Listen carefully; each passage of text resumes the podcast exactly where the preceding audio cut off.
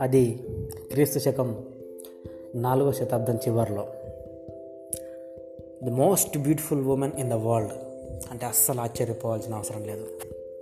అంతటి అందం. అంతకంటే ధైర్యవంతురాలు.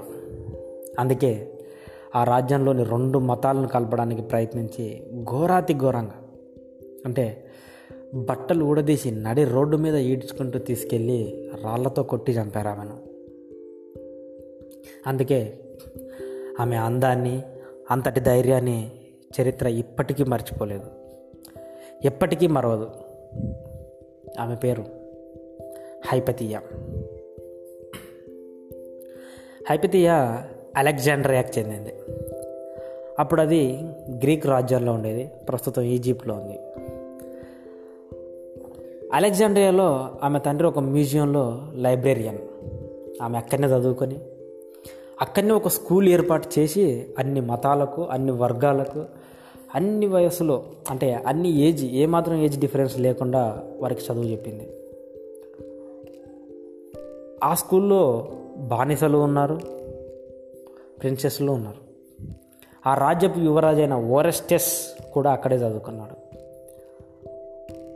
ఆమెతో పాటే ఉండి ఆమెను ప్రేమించి కొన్ని వేల మంది ముందు ఆమెకు లవ్ ప్రపోజ్ చేశాడు.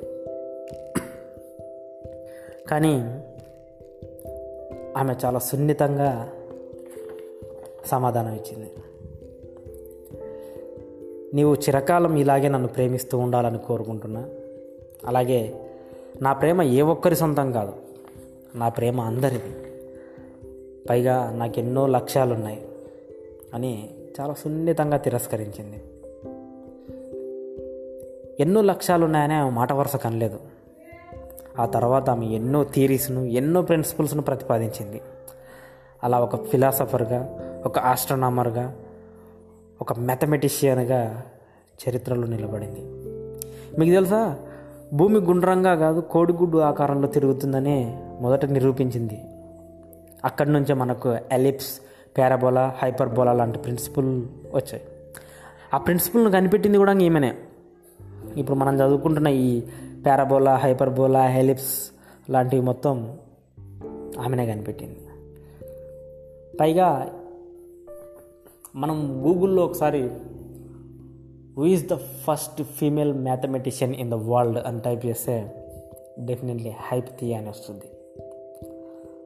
ఈమె ఓన్లీ మ్యాథమెటిషియన్ కాదు ఒక ఫిలాసఫర్ హెలెన్స్టిక్ ఫిలాసఫీని ప్రతిపాదించింది. బహుశా ఇదే ఆమె చావుకు కూడా కారణం అని చెప్పవచ్చు ఆ రాజ్యంలో పేగాన్స్ అండ్ క్రిస్టియన్స్ అని రెండు మతాలు ఉండేవి వాళ్ళ మధ్య ఎప్పుడు గొడవలు జరుగుతూ ఉండేవి. పేగాన్స్ అధికారంలో ఉండేవారు క్రిస్టియన్స్ బానిసలుగా ఉండేవారు. అలా క్రీస్తు శకం నాలుగు వందల పదిహేనో సంవత్సరంలో జరిగిన అల్లర్లో ఆమె చావుకు కారణమైన అని చెప్పొచ్చు. ఈ అల్లర్లు మత ప్రాతిపాదికన జరిగినప్పటికీ ఆమె ప్రతిపాదించిన సిద్ధాంతాలు ఏవైతే ఉన్నావో అవి క్రిస్టియన్స్కు విరుద్ధంగా బైబిల్కి విరుద్ధంగా ఉన్నాయి. సో క్రిస్టియన్స్ ఎప్పుడైతే పేగన్స్ పైన దాడి చేసి అధికారాన్ని సొంతం చేసుకోవాలని ప్రయత్నం చేస్తున్నారో ఆ రోజు రానే వచ్చింది. ఆ రాజును చంపేసిన తర్వాత వాళ్ళ నెక్స్ట్ టార్గెట్ హైపతి అనే ఈమెను వెతుకుతూ వెతుకుతూ వెతుకుతూ కొంతమందిని చంపుకుంటూ వెళ్ళిపోతున్నారు. అది చేయడం హైపతియాకి ఇష్టం లేదు. ఆ విషయం తెలిసి నా కోసం వెతుకుతున్నారని ఈమె ధైర్యంగా వెళ్ళి వాళ్ళ ముందు నిల్చుంది. వాళ్ళు ఆవేశంతో ఊగిపోయారు. మా దేవుణ్ణి చెప్పిందే తప్పంటావా? మా దేవుణ్ణే తప్పంటావా? మా మత గ్రంథాన్నే తప్పంటావా?